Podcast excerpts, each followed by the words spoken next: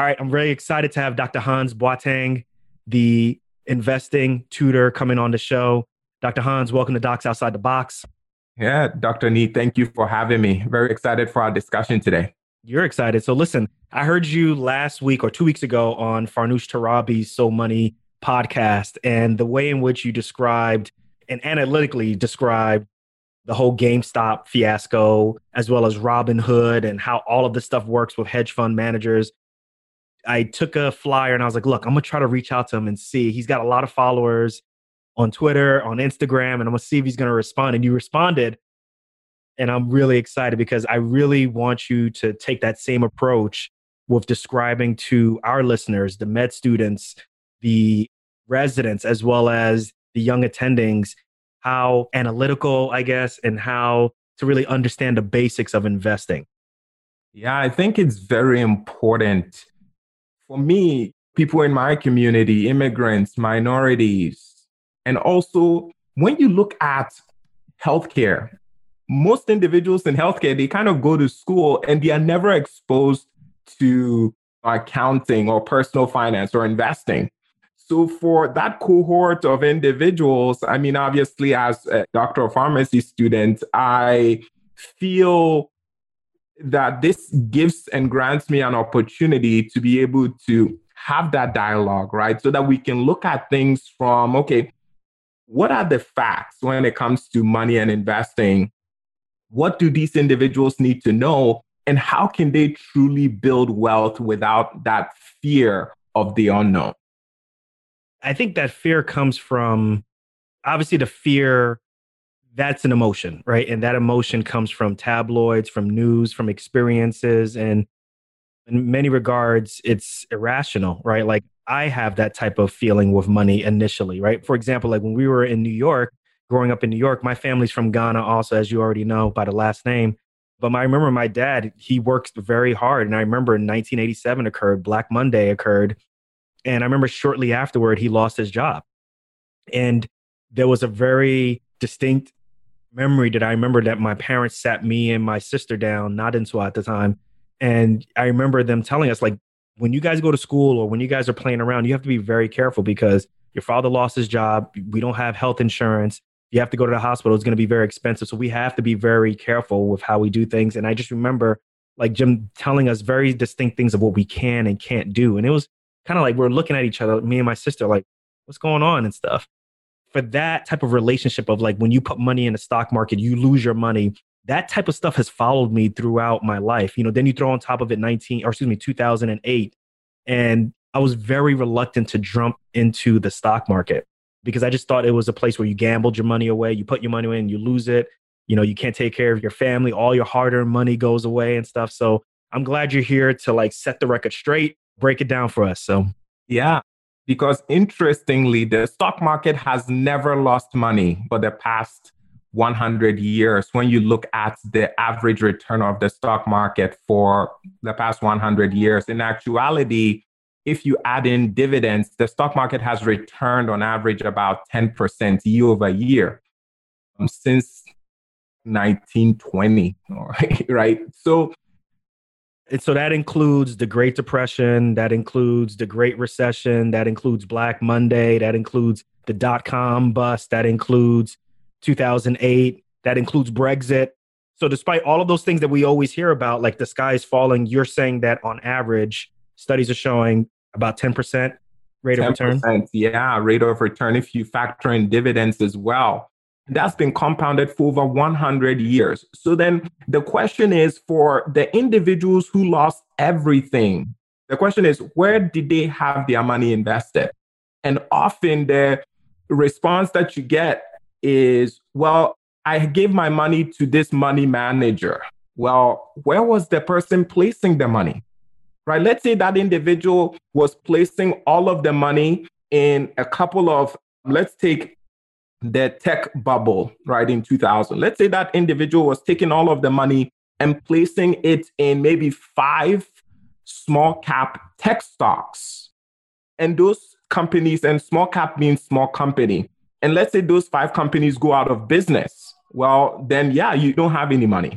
But if that advisor or money manager, or if you were placing money in index funds or certain funds that track industries, right? Or if an individual were investing in large cap stocks, so large companies, reputable companies like the Amazons, the Googles, the Facebooks, Coca Cola and stuff, Coca Cola, Disney, right? Well, they are still around. So you wouldn't have lost money, right? You would have made a tremendous amount of money doing what we're discussing right now. So we often just hear snippets of the truth we don't hear the entire detail, right? Where did the individual place the money?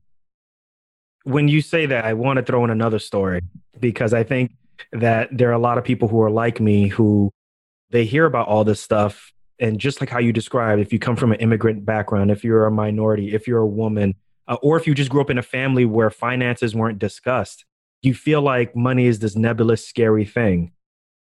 The most you know to do is either to accumulate money and then put it into a savings account or just put under your bed and that's it. So for me, I just want to talk about what my biggest financial mistake was.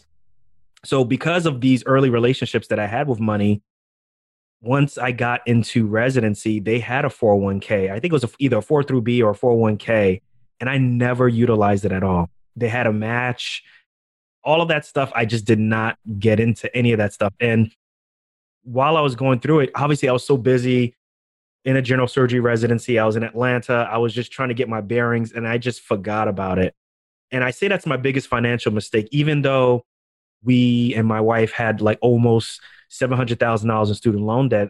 I say that even more so, that was a bigger financial mistake of not investing in my 401k because for me, I missed out on the concept of compounding interest, which what Albert Einstein says is the biggest invention, the greatest invention of all time. I missed on the opportunity to just evaluate stocks, evaluate what's an index fund, evaluate what is a bond. It didn't give me an opportunity to budget, right? In order to put money in there, I have to kind of prioritize where my money is going. So I missed out on learning how to budget. And like I said, I also missed out on compounding interest. So for you, when you hear that type of story and you know that there are a lot of people, particularly in the healthcare professions, like what do you say? How do you start with people like that? How do you get them to detach the emotion, the irrationality of emotions and what's going on with the stock market, particularly what you're saying that has been going over the past 100 years? Yeah, I think that it is educating oneself, right? To look at something and say to myself, well, why do I feel this way about this thing? Is it because of what I see in the news? Is it because of what some neighbor or a relative said? And then do your due diligence, right? To go out there and go discover the truth. So, with what I'm sharing with you, anyone can Google it, right? S&P 500 historic return.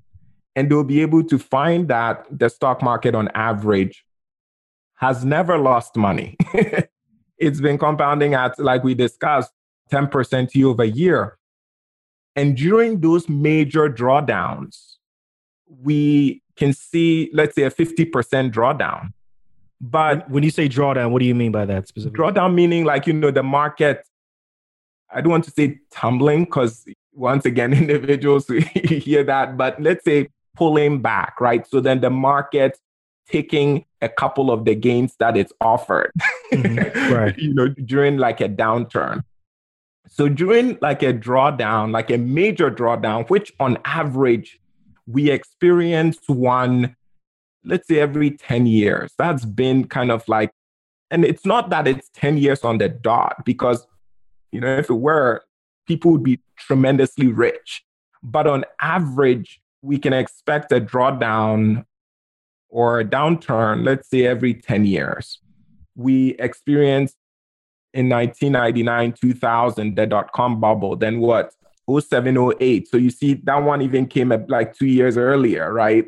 and now what? COVID, 2019, 2020. And it's not that it's fixed, but generally about every 10 years. And during these pullback moments, it's roughly about 40 to 50%. So it seems scary, right? But if you go back and look at the data, often it takes about one to two, often three years to recover from that downturn. So, for example, from 07, 2007 to 2009, the stock market gradually lost about 50% of its value. So, specifically speaking about the S&P 500. And then from that 50% pullback in 2009, the stock market went on to recover upwards of 500% from 2009 to 2019. I mean, for any and everyone who was concerned and worried about just a 50% pullback, they lost all of those returns. And guess what? From 2009 till about 2011, the market regained that 50% drawdown. So literally, it went from, okay, you lost 50% to right now you're back up to where you were prior to that downturn. And from 2011 through till 2019, it was what 450%. mm. So basically what you're saying is is like and I'm sure we'll get into it later on is like the savvy investor will know that when the market pulls back, it's not an opportunity or it's not a time to jump ship. It's actually possibly an opportunity to put more of contribute more into the stock market because you're buying stocks and bonds at what we would call a discount, right? And then when the market comes back up, Absolutely. Yeah. I mean, for everyone listening, let's say you are planning to buy a house or a car, right? Or a gift for a loved one. Now, let's say the gift is super expensive. Let's say the gift is a thousand dollars. And let's say the house is a million dollars. okay. And let's say the car is $50,000. The price point is fixed all of a sudden you go in so you've gone you've looked at the gift or the house or the car and then you go in the next day and then let's say the manager is like oh my gosh for some reason we have a sale for the gift the car and the house so now you can get the exact same gift for $500 instead of a thousand oh the house you can get the same house the same location nothing has changed but you can get it for 500,000. and for the car, instead of 50,000, you can get it for 25,000. But the thing is, it's only available now, right? So when the market pulls back, it's available then. You don't know what next week it could be up 10%. So when we see a pullback in the market, it clearly is a discount. I'll never forget this quote. It said the stock market is the only market where when things go on sale, people run out of the store. Yeah, yeah. People jump ship. They get nervous when they should be staying in. Like, wait, what? It's like TJ Maxx in here, right? let me, let me say. So, well, let me ask you this question. So, let's start with number one. Then, let's start with the first tip or the first thing that we're going to teach people. Why should you invest your money in the stock market, in bonds, in companies, versus just put your stuff in very safe things like a savings account or a CD? Why should you do that? Very simply, inflation, which most people don't know, is this concept that the value of goods and services continue to rise, right, each year. And to simplify this, the amount that you were paying for Netflix three years ago is not the same amount you're paying today. so then they're always raising their rates. First, exactly. so things get expensive over time. Well, if things are getting expensive over time, it means the money in your savings account is depreciating or becoming less valuable over time. Yeah, right? I know. I have a high yield savings account right now, and I think it's only given like 0.5%. Exactly. So inflation is about the general percentage for inflation is about 2%, right? So if you have a savings account or any type of account that is paying you less than 2%, it means you're losing money, right? So once again, it's just a fact. So why should someone invest well, someone needs to invest if they ever want to be free in the future. If you want freedom, you have to invest. What do I mean by this? Yeah, what do you mean by that? At the end of the day, time is money. When you are working for someone, you are trading or exchanging your time to be able to make money. If you ever want to be able to stop working well, that means you don't want to trade your time. If you don't want to trade your time, well, then you're going to need to have money. so, how do you make or have money without exchanging or trading your time to be able to earn it? You have to find a way to identify vehicles that can make you money without your time. Okay. And generally, I've discovered that there are two vehicles that the rich and wealthy use in building or accumulating wealth. Most of them will have a business so they can hire someone, right? So then it's someone else's time. And they are using or leveraging that to make money. So that's one common way that it's done. The other is investing, right? And this is where I want you to not necessarily even restrict yourself to the stock market, but anything that you can put money in that can generate money without your time It's an investment, right? Uh, stock market, real estate, art, cryptocurrency, which is a whole long conversation. That's going to be part three of this conversation. An asset or investing in something that makes money without your time. Mm for the individual who's just putting money in a savings account, I mean, what are you doing? Because let's assume and literally save a million dollars in a savings account, which is quite difficult to do. But let's assume a person can actually do that. You spend 20 years saving a million dollars. Well, 20 years from now, your million dollars is worth maybe 400,000 or 300,000. Yeah, because remember, you're losing right. 2% per year uh, compounded. And the truth is, you're not really losing 2%. You're actually losing more than 2%. Because that 2% inflation, they are taking a basket of like corn, rice, wheat, flour, right? They, they are taking commodities that we in this technological world, that's not what they should be looking at. They should be looking at how much are we paying for our cell phone? How right. much are we paying for Spotify? How much are we paying for Amazon? Child how much are we how much are we paying for the iPhone? Yeah. Probably is increasing at about 20% or maybe 10% year over year. So can you imagine someone who just has a million dollars thinking that the million dollars is a million? No. At a 10% compounded rate of return, that 1 million might have a purchasing power of $100,000 at a 10% inflation rate in the next 20 years. So everyone needs to invest. Hold up. Before we continue to all my day ones, and you know each and every one of you who you are, thank you for rolling with the show from Jump. And to the new listeners, welcome. What's good? Where y'all been? I want y'all to stay a while. All right. So, look, I'm trying to build a community here and I need your help. So, with whatever app you're listening to this show right now, I want you to click the subscribe button. Then, I want you to go over to Apple Podcasts and I want you to rate and review the show. And you may be asking, how does this help? The way how it helps is by helping the show to grow and rise up in the rankings so that it's easier for new people to discover the show. Now, what's in it for you is at least once a week, I'm going to be going through these reviews I'm going to pick a lucky reviewer and I'm going to give that person an opportunity to have a 15 minute session with me where we could talk about anything from personal finance, getting your money right, to just shooting the you know what about the show. So listen, remember, all I need you to do is subscribe and then rate and review this show on Apple Podcasts. Let's get on with the episode. Peace. All right, so you convinced me that I need to invest my money. I need to not put it in underneath my bed. I need to keep just an emergency fund, maybe just in my high yield savings account or savings account, but I'm going to invest the rest. So you got me. But listen, my issue is is that I'm worried about what's going on with like in behalf of Enron, MCI, like all of these companies. So what's the deal? Like, am I picking individual stocks? Mm or you talked about index funds of following the market. Tell me how does that work? I don't want to lose my money. So yeah. I want to put my money in the stock market, but I don't want to lose my money. So teach me this, Dr. Hans, please.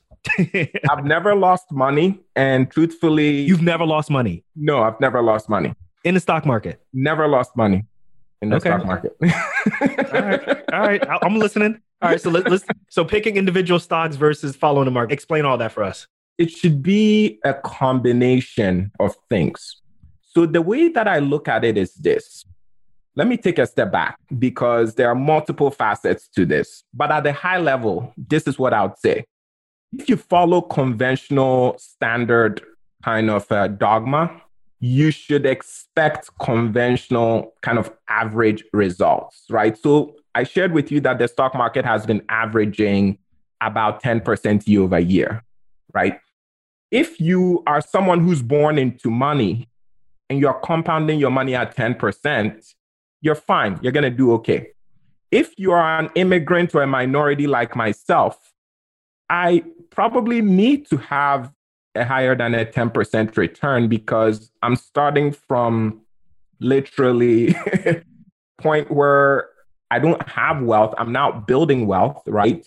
And I need to be able to do it in such a way that I can also pass on a sizable amount to the next generation.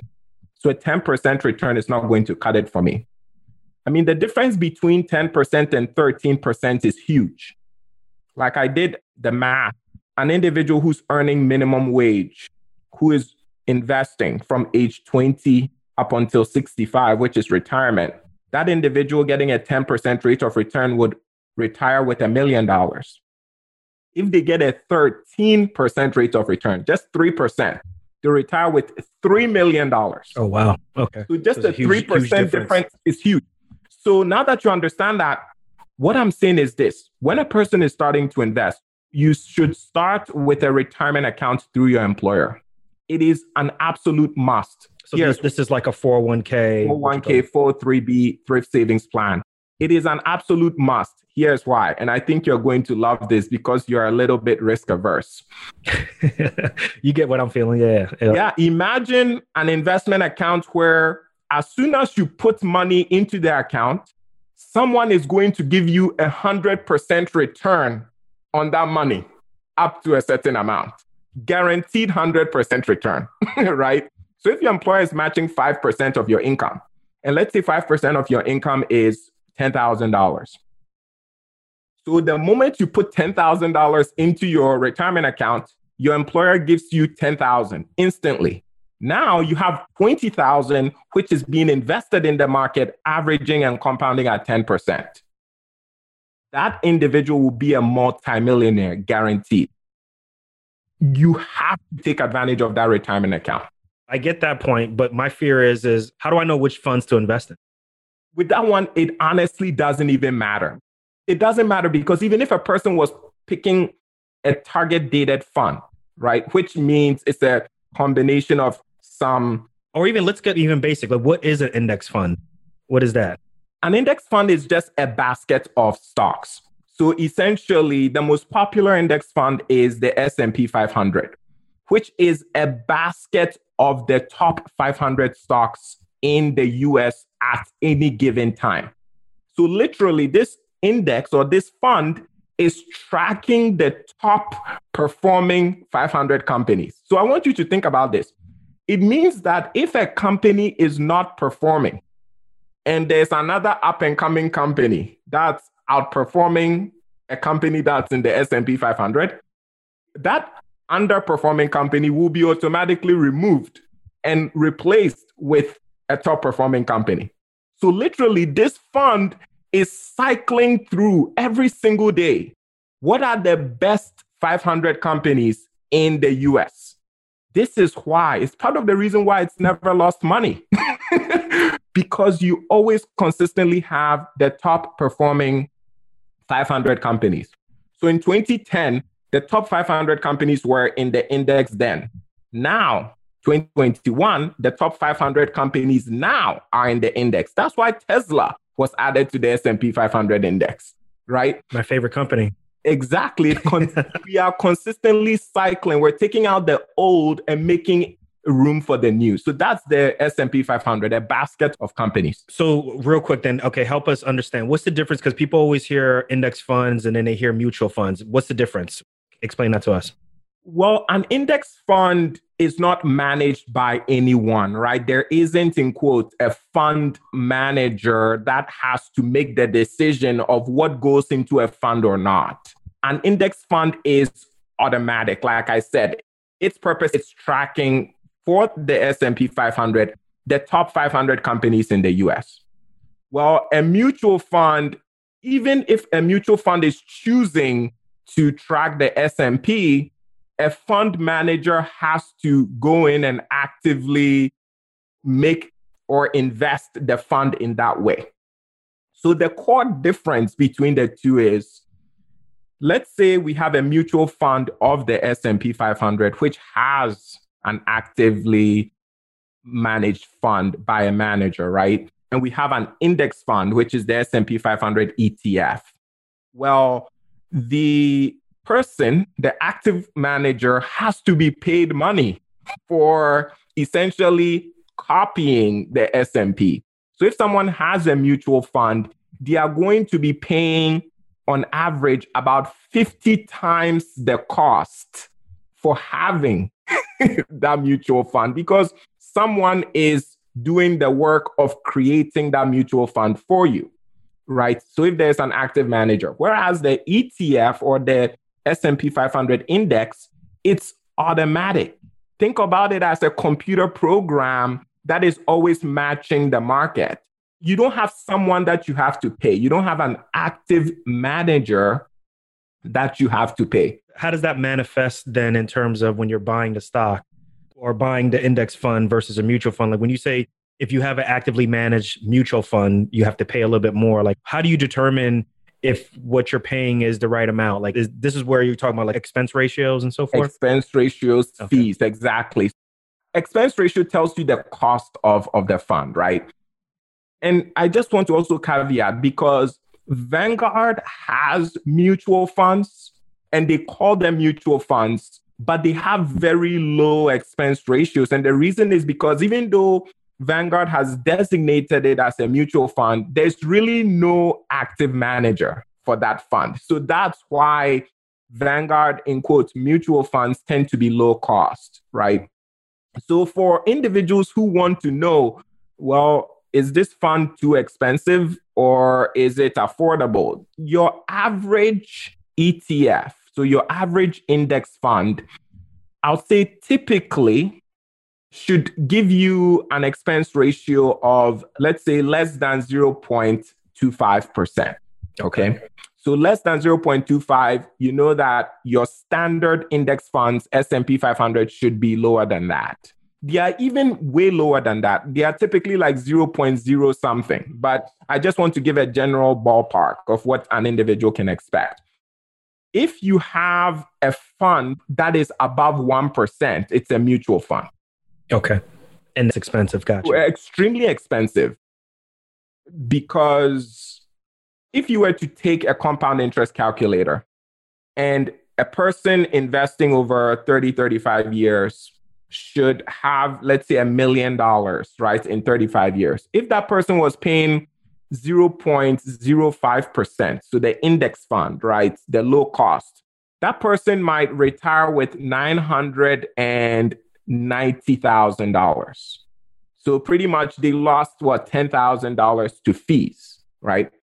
If that same person had money in a mutual fund that was charging 1.5% or 2%, that individual will lose half of their money. So they'll lose what? Five, yeah, $500,000. oh, wow. Okay. You guys got to watch out and make sure you're keeping your expense ratios 0.25% or lower. Yes, for index funds, you might have some ETFs that might have a slightly higher expense ratio, but if it's an index fund, meaning S&P 500 total stock market index, less than 0.25. If it's an ETF that is giving you a higher return, like an ARK, which is very popular, ARKK, right, by Cathie Woods, she's charging 0.75, but it's still less than 1%, right? So generally, if you're above 1%, then you are definitely looking at a mutual fund. If you're under 1%, you're looking at an ETF. But if you are below 0.25, then it's an index. Okay, so now you have your 401k, you're a resident, you have a 401k. you're saying that you would recommend, and obviously there's a disclaimer on this, guys. Like, we are not, uh, this is not professional advice. Don't come at us. We ain't trying to get sued. Make sure you talk to your tax professional or your CPA or your financial advisor about this information. All right. This is for edutainment purposes only. Don't try to sue me. So now that we said that, right? So can you buy individual stocks in a 401k? Usually it's just like mutual funds are like index funds, correct? Exactly. Mutual funds, index funds, right? So that first layer of investing should start with that retirement account, like we said. Get your free money. That matching contribution is free money. You want it and allocate it into the market. For someone who wants to keep it simple, I tend to just invest in an S&P 500 index. Every 401k should have an S&P 500 index. I mean, it is impossible not to have it in there. Got you. So it'll be under so many different companies. Like it may be a Vanguard or a Fidelity or a Schwab or SPDR or something like that. But you're saying go after the S&P 500. 500. That should be a main component of your investing in your 401k. 100%. Okay. Now, after a person has that layer retirement account, now you're going to layer an additional investment vehicle on top of that. This is where you add on ETFs, so exchange traded funds. It's interesting. In 2016, I was talking about ETFs back then, but most people didn't even know what ETF were. Now, obviously, people tend to know what they are now. So, an ETF also, like a mutual fund, is just a basket of investments. But the name tells you the type of fund it is, right? ETF, it stands for Exchange Traded Fund, right? So it's a fund that trades on the stock exchange. That's it. That's the where I get confused. So, what's the difference between that and an index fund?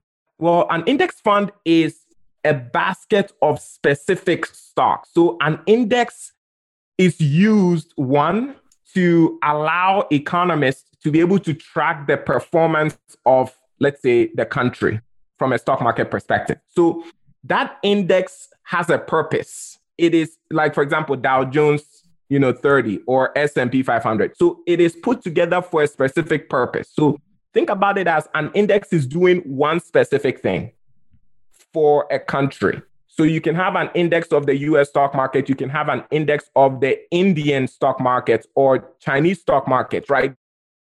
Its purpose is to reflect the performance, and it's a basket of companies. Now, an ETF, think about it as a basket that can hold any type of investment that trades on the stock market. So essentially, I want you to imagine an empty basket. Well, if this basket is empty, whatever we put into this ETF basket, the ETF becomes that thing. So it's an empty basket. If you put an S&P 500 index into the ETF basket, then voila, the ETF is tracking the S&P 500 index. Okay. So now let's take the S&P 500 index out. Now let's go grab real estate, a bunch of real estate properties, so a REIT, right? And let's take that real estate and let's place it into the ETF. Once again, now the ETF is tracking that real estate investment, right? Let's take real estate out. Let's go grab gold. Okay, we bring gold and we put it into the ETF. Now, this ETF is tracking gold. So essentially, the ETF allows you to track any publicly traded investment. So you can pick and choose what types of ETFs you want. That's why it's a second layer. Because if a person has a foundation with an S&P 500, now they can add on an ETF and imagine, I mean, the sky is the limit. I can have an ETF tracking software companies or an ETF tracking medical device company. Oh, now I get it. Yes. The first layer, you're investing in all the great companies in the entire United States or in internationally, what have you, the great companies. And then the second layer is, you know what? I want to get a little bit more focused, right? Mm-hmm. But I'm going to keep my majority of my investing in the overall market, but I want to invest a little bit more money maybe in healthcare or I want to invest uh-huh. a little bit uh-huh. more money in tech. Is that what you're talking about? Get an ETF for that. Absolutely. See, I'm not so bad, Dr. Hans. I can figure this stuff out. I can get the irrational stuff out. I got you. 100%. Okay. So now at the foundation, you have, you know, exposure to the entire market. But with adding these ETFs of specific industries or sectors, you're not going to be getting just a 10% average return. Now you're talking 13 to 15% with those mm-hmm. ETFs because they are very specific. Okay. But you have the foundation in place that's in quotes, and I'm using this word loosely, guaranteeing you that 10% average with the retirement account. So you have the 10% average. Now we're layering on top an opportunity to get, you know, 13 to 15% with the ETFs. And guess what? Now we add the third layer. So you see, generally people just say, don't pick stocks. Well, if you construct your portfolio the way that I've, you know, shared, all of a sudden stocks compose or comprise the third layer. So I didn't start with individual stocks. You get it. Mm. So when you're adding on stocks, all of a sudden it is to get you even well above that 13 to 15% threshold and hopefully be between 15 to 20%. This is what unlocks a tremendous opportunity for individuals who weren't born into a rich and wealthy household. All of a sudden, if your investments are able to return about 13 to 15%, we're talking multi million dollar portfolios over a 20 to 35 year time horizon. Okay. All right. So now I get it. So in your 401ks, you should be hitting off, you know, the overall market, the index funds. You can throw on an additional layer of ETFs. Now, let's get into things like an IRA right? An individual retirement account. Mm-hmm. Can you explain what those are? Explain what the difference between traditional and Roth, and then how should your portfolio look in that account also? Yeah. So when it comes to an IRA, I think about it as falling into the basket of that second layer with ETFs, right? Because that first layer is the retirement account, which in essence, an IRA is a retirement account, but it's not being offered by an employer, right? So then you have some flexibility around how to invest it. So that's where I like IRAs to be affiliated with that second component, which are your ETFs. An IRA is an individual retirement account. What it does is it gives an, a person the autonomy to be able to invest by themselves. And there are tax benefits associated with an IRA. You have the two most popular types of IRAs. There's the traditional and then the Roth. The main difference between the two is the traditional IRA works kind of like a 401k. You put money into the account, but you're not paying taxes on that amount being deposited or being invested. So you're putting money in tax free or you're putting money in and getting the tax benefits today, right? And then in the future, you have to pay taxes on it. That's the traditional IRA. It works like a 401k. The Roth IRA, it's after tax income. So after money hits your bank account, you know, your employer has already taken taxes from that amount. You can invest that money, the after tax income, into an IRA. There's a limit of how much you can invest. Roughly, I would say it's about 6,000 currently as of this recording. And that 6,000 you can invest each year and in the future you don't have to pay any taxes on, you know, that investment account, you know, that IRA, the Roth IRA. So traditional you don't pay tax now. It can even reduce your tax burden. You pay taxes in the future. The Roth you're putting money in after you've been taxed. And in the future, you're not paying any taxes on their capital gains. So, as residents, residents are usually in that 35 to like 60K range. Mm-hmm. And, you know, if they have enough money left over, they should be starting their own IRA. Which one do you recommend for them? Do you recommend a traditional or do you recommend a Roth for them if they're in that pay range? I mean, definitely Roth because your 401k is going to give you that, you know, that traditional IRA component anyways, without the 6,000, you know, restriction, right? Okay. And also if you already have a 401k, you know, there's limitations. You might be limited in being able to even have a traditional IRA. So use a 401k for the pre-tax, meaning, you know, you're not taxed now, you're taxed in the future. Use a 401k for that. And some people like to even do a combination of traditional and Roth for a 401k. You can do that as well. Some people say, with a 401k, should I go with traditional or Roth if given the option? I would say split it into two, right? Half in one, half in the other. It won't hurt. But for individuals who want an IRA, I would say nine times out of 10, in my opinion, probably almost 10 out of 10, it would serve them best to do a Roth IRA. Okay, bet. All right. So my resident, he opens up an IRA. So what's he choosing now? What's available to him?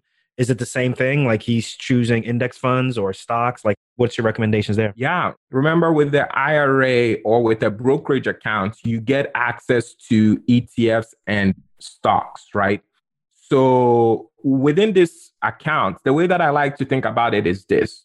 If with my retirement account, the 401k, I'm heavily in an S&P 500, I'm definitely not buying an S&P 500 in my IRA because I'm heavily exposed to that in my 401k. So okay. this is where I come in and I have to, you know, at least educate myself a little bit to try and identify some ETFs in different industries or sectors that I'm interested in, right? Whether that is healthcare, like you said, pharmaceuticals, uh, semiconductors, software, tech, medical devices, like trying to identify which industries or sectors a person is interested in. And I tend to prefer ETFs for IRAs. I just generally tend to prefer that. When an individual has a brokerage account, so you know, regular brokerage account, a taxable account, that's where I also like ETFs and also stocks in that retail brokerage account. So yeah, I mean, we're talking about like a Charles Schwab, a Vanguard, a Fidelity, and opening that uh, Roth IRA and being able to begin investing ETFs. Okay. But you would not purchase individual stocks in that, in your opinion, you would not individual. It's not that I wouldn't, and I'll be transparent. My rollover IRA, which people be like, what's a rollover IRA? If you leave a prior job, the old 401k, right? Most people will say, "Oh, I'll just transfer the old 401k into my new employer's, you know, 401k account."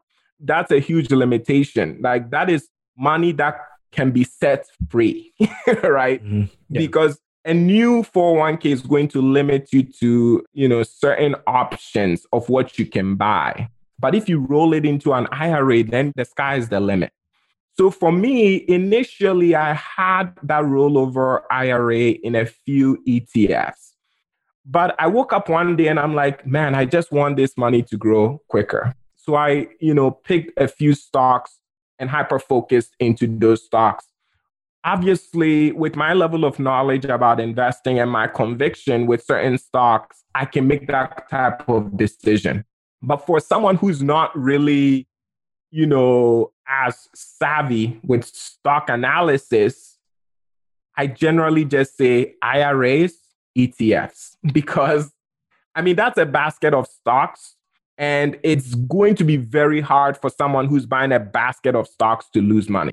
Mm-hmm. Understood. Okay.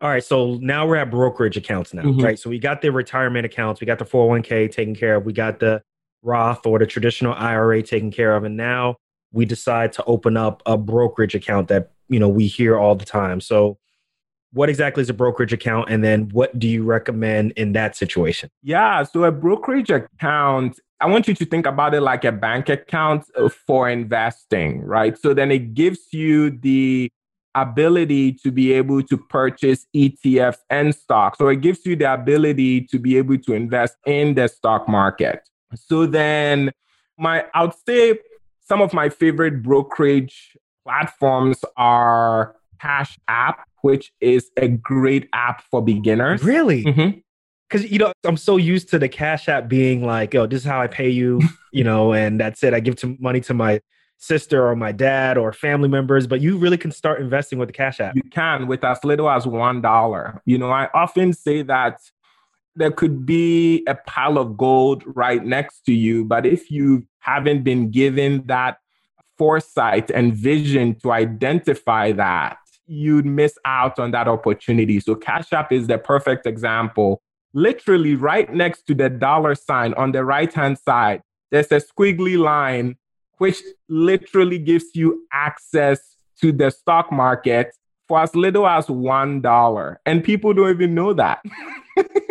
and you know, it's funny you mention that because, you know, my nieces and my nephews, you know, on my side as well as my wife's side, like they all have the cash app. That's how we send them cash. And we always tell them, like, you guys really should, you know, consider purchasing, you know, some stock, just, you know, small and minor stock.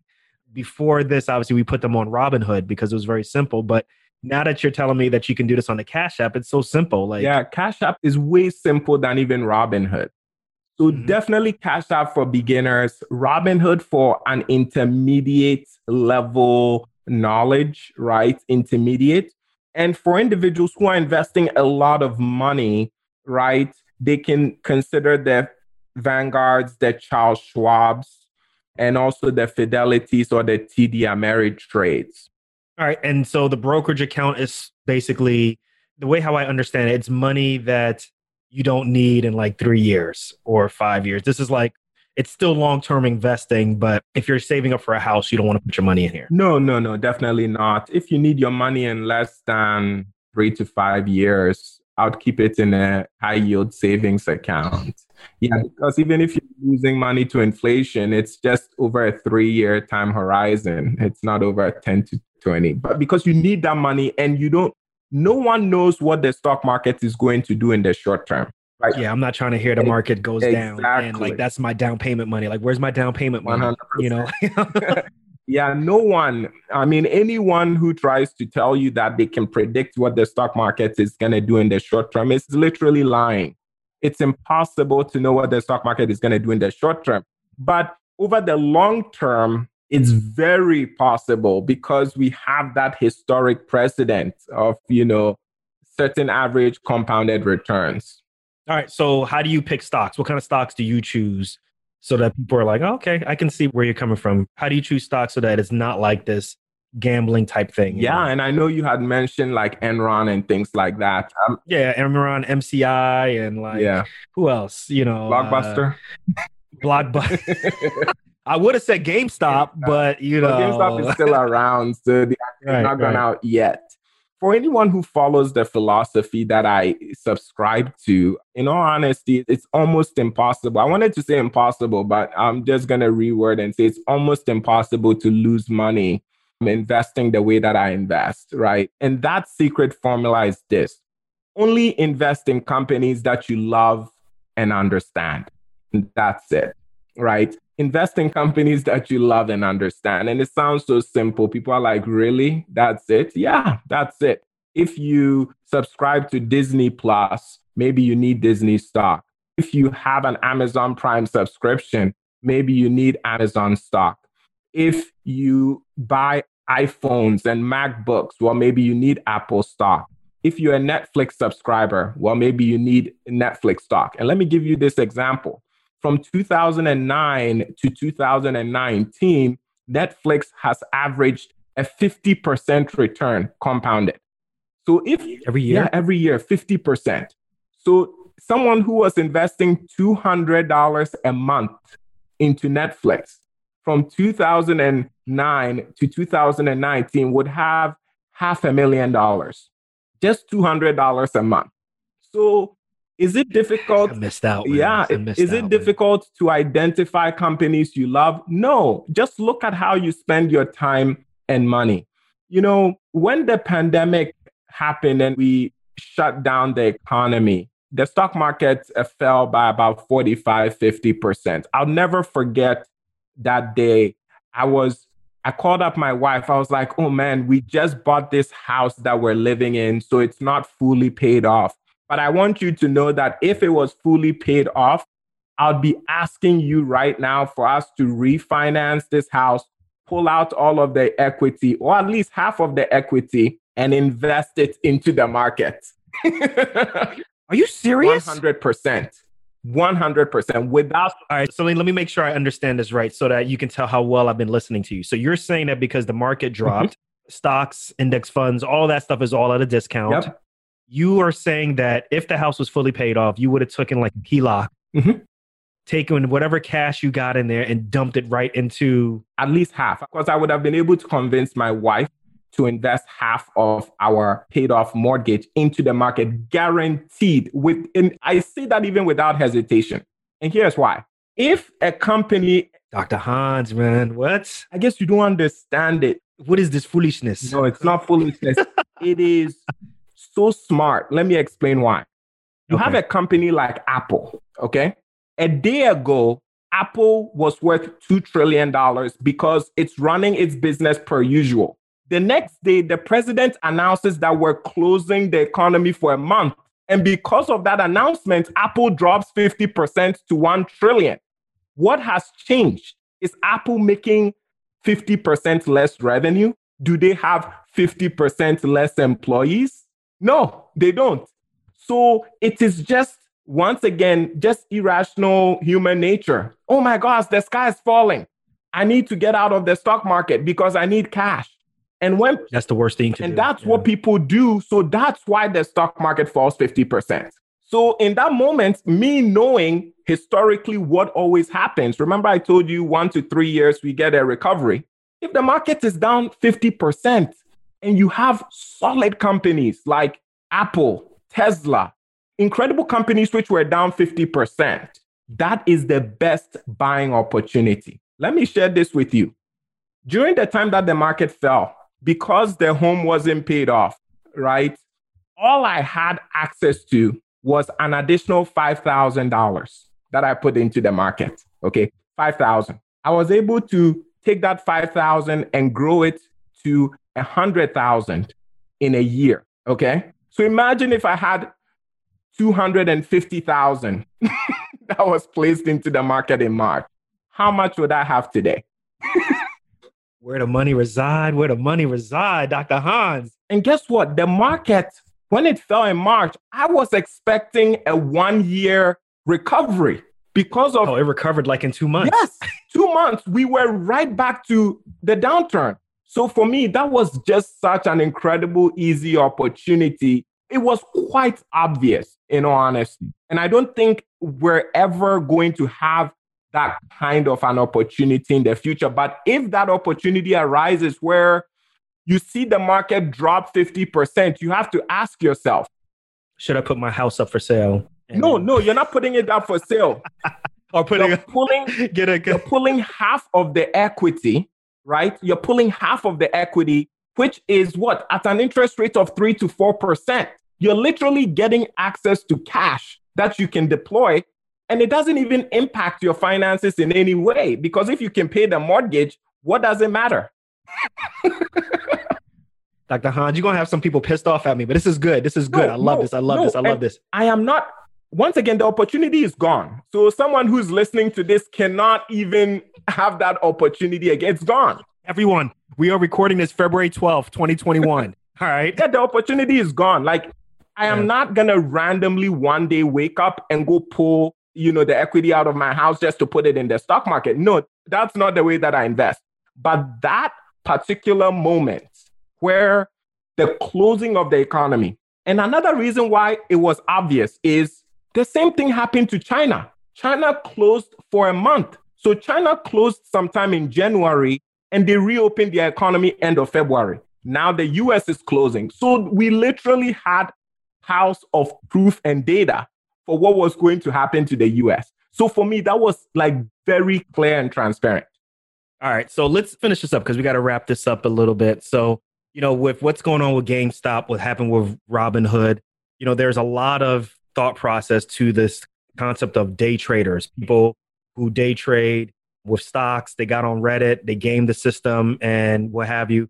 That's a little bit, you know, scary. And if you're a physician, you're busy, you don't have enough time to do stuff like that. So tell us concept of buy and hold, you know, that principle of buying and holding a stock or index fund or ETF for a significant period of time versus what exactly day trading is or gambling, some people would say also. Yeah, day trading is individuals trying to look at a chart of a certain stock or the market to try to predict or anticipate what is going to happen over the next day, week, month, year, right? So it literally is a guess. At best, it's guessing what is going to happen, right? Whereas long term investing is being able to identify, let's call it countries, so the economies of countries, or certain companies, or certain industries, and just having a feel for, okay, with how the world is, right? And this is specific to certain industries, right? Do we believe that certain industries will continue to grow? And if that's the case, well, then I can have some exposure to those industries over the next two, three decades, right? Whereas for countries and economies, once again, if you're buying the S&P 500, it's giving you exposure to the US stock market, right? So do I believe the US and the companies in the US will continue to grow? Then you're buying and holding those, right? So you are going off of what would, you know, deem the term fundamental analysis, looking at, you know, data. It could be certain metrics to have a feel for.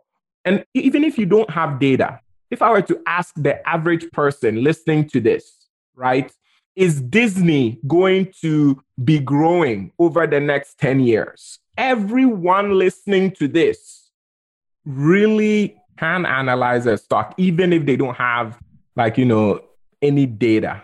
For example, if I were to ask, do you believe Disney is going to be around in 10 years? And over the next 10 years, do you believe Disney is going to be growing? Whether they are going to be growing their streaming subscribers or, you know, people that visit their parks.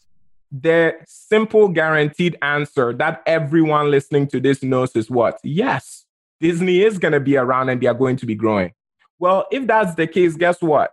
Let's say Disney at the point of this recording is $200 a share. Okay. And over the next 10 years, Disney manages to double their revenue in terms of whether they've doubled the number of parks they have or they've doubled their streaming subscribers, right? Then guess what? It means that Disney is going to go from $200 a share roughly to $400 a share. And that's how the stock market works. Stocks track the value of companies. Most people don't understand that. Going back to my point about Apple, when Apple dropped 50%, they're making 50% less money. Mm. That's why I told you it was an obvious answer for me. Once again, why I knew with confidence why that investment just made sense. And once again, I wasn't even going to be in quote trading. I would have deployed that capital for the long term, right? At you least buying and hold it. Buying and holding. It wasn't, I don't trade. I don't, you know, because trading is essentially looking at charts, trying to guess what's going to happen, right? So long term investing requires an individual just to do some introspective work of, okay, this company, do I love it? Do I understand it? And is it going to grow? Trading is looking at charts, trying to guess oh, it looks like the stock is trending up over X period of time. So I'm going to assume it's going to do the same and hope and pray that there isn't some random announcement that happens in the world that causes the trajectory of that growth to reverse. So yeah, I was once a huge, I was very much against trading of any sort, but I'm starting to realize some people just want to do it. So for people who want to do it, you know, if you're not going to listen to me and long term invest, you know, just allocate only 10% of your, in quotes, investing funds to that if you have an urge for trading, right? No more than 10%, so that 90% of your money all go towards long term investing. I would prefer it be 100%. But at the end of the day, Dr. Nii, we have to allow individuals to do what they want with their money. free will, free will. Well, look, Dr. Hans Boateng, the investing tutor, man, this was dope. Thank you so much for running through at least dispelling some of the emotional blocks that a lot of us have, or at least just some of the hard part, trying to get past the hard part of being so busy as a physician and not understanding the stock market and making really irrational decisions and not entering into the market. We really appreciate it. And I would really love to have you come back and talk about like more of an intermediate level, like where we start talking about what happened with GameStop and maybe even start talking about cryptocurrency and some more things that are just a little bit more sophisticated. So hopefully you'll come on later on. Yeah, yeah, yeah. Very, very, very excited for that discussion. I want to ask you one more thing. Sure. so when I broke down the example with Apple, I know once again, because of how you feel about the market, you know, jokingly, you said foolishness. But after this breakdown, the facts, the reasoning, do you still think it would be foolishness to take half of the equity in a home when at that period in time you had the data and the facts to prove that Apple is not worth 50% less in terms of revenue? It's not worth 50% less in terms of the number of Apple stores that they have. And it's not going to be worth 50% less if the pandemic is like goes away. I believe you 100%, Dr. Hans. You just got to convince my wife. I'm going to blame it on my wife. How about that? Is that a good out? Yeah, that I believe everything you say. It makes sense. Mm-hmm. That is a difficult conversation well, we don't own a house now, but you know, we own real estate property, but still I get what you're talking about. And this really is, I mean, there's a science to this, mm. right? If you yep. do it the right way and you definitely, you know, brought lights to that so people can understand. And I think ultimately that's what this whole conversation was about is really dispelling my fears, which I'm just saying, I'm putting myself on Front Street and saying that my fears are similar to what other people who haven't spent time doing business classes, econ. They've just been focusing on anatomy, physiology, biochemistry. And then all of a sudden it's like, well, here's this money. What do you want to do with it? Right. And I appreciate you taking us through that. And Dr. Nii, one last thing. My wife is kind of similar to your wife in that, you know, about five years ago, she didn't know much about investing and she was a bit hesitant to invest. I'll share this with you. About a year and a half ago, she had this money that was on the side. It was roughly in the 10K range, right? A little bit more than that, where she deployed into the market. Right now, as we speak, it's just been a year and a half. That money, without her showing up anywhere to go work, is upwards of six figures. So oh, wow. after your wife experiences what my wife experienced, trust me, she's going to be a believer in the stock market. And because at the end of the day, like you said, there's a science. And once we fully understand the science, the same way that if you don't know how to drive and someone puts you in a car, it's terrifying to drive. But once you've been taught how to drive, all of a sudden, when you sit in that car, it's like it's automatic. You're just doing the things like you accelerate when you see a stop sign, you stop. When it's you know a red traffic light, you wait till it's green. You begin to automatically do these things right? And I tell individuals it's the same with the stock market. Just because a person has money to invest doesn't make them an investor. You have to learn and educate and have discussions like we've had today. That is what reduces the risk.